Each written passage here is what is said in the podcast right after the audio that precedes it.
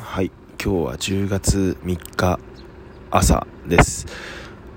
もう朝方になるとだいぶ涼しくなって、まあ、散歩したりするのにもすごくいい感じの季節になってきました。僕がなんか季節の変わり目を感じるのでプロテインを作る時にすごい感じることがあるんですよ。でプロテイン作る時ってあの容器に粉末を入れてで僕の場合水道水を直接その容器の中にその水道水の勢いでバシャーっと入れて攪拌させてでその後軽く振ってなんか特にあんまり混ぜずに飲むんですよね。でそれで十分混ざるんですよ。そのあったかい時期は。で今時期になるとそれだと急に混ざらなくなる